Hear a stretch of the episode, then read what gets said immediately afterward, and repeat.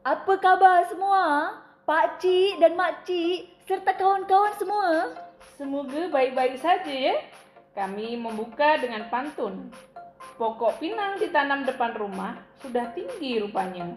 Pokok mangga pun tumbuh di sebelahnya, tapi belum berbuah nampaknya. Apa kabar pakcik dan makcik serta handetolan semuanya?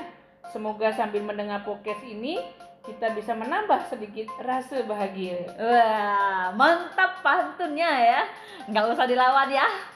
Oke, mari kita sambut episode podcast kita hari ini bersama Cerita Kata. Oke, cerita kata untuk menggali arti kata, makna kata, dan cerita selanjutnya. Saya dengan hashtag winnyjourney dan hashtag AkubuatKamu podcast. Juga dengan saya hashtag KerjaHati. Saya mau sedikit menguji hashtag winnyjourney. Begini, apa bunyi sila keempat dari Pancasila? Wah, mau menguji sila keempat ya? Oke, bunyi sila keempat adalah kerakyatan yang dipimpin oleh hikmat, kebijaksanaan dalam permusyawaratan perwakilan. Betul nggak?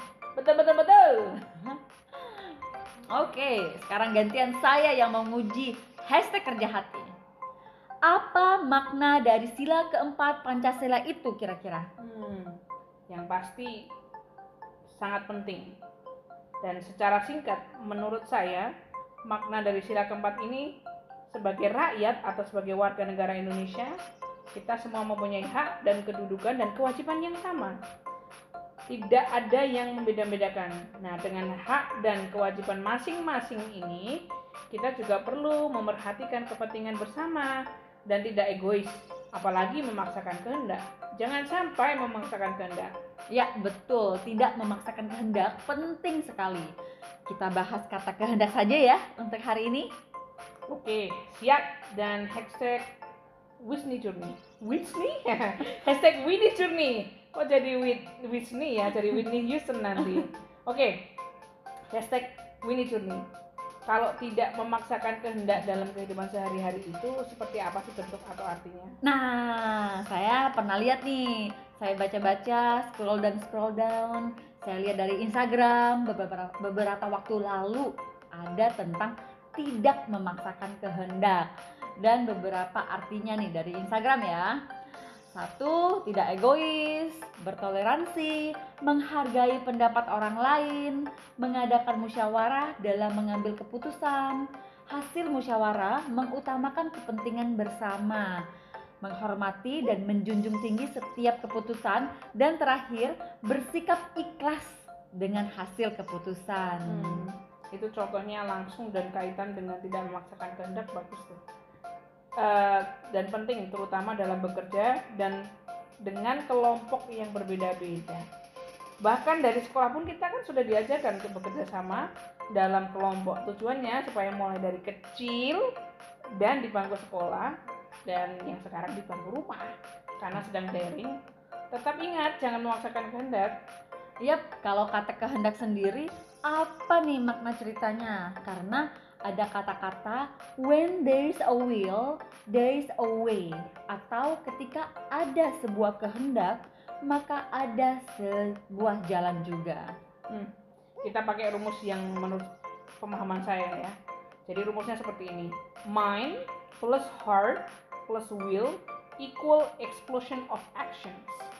Yang dalam bahasa Indonesia, pikiran ditambah perasaan ditambah kehendak itu sama dengan ledakan tindakan. Wah, pakai rumus ledakan tindakan ya?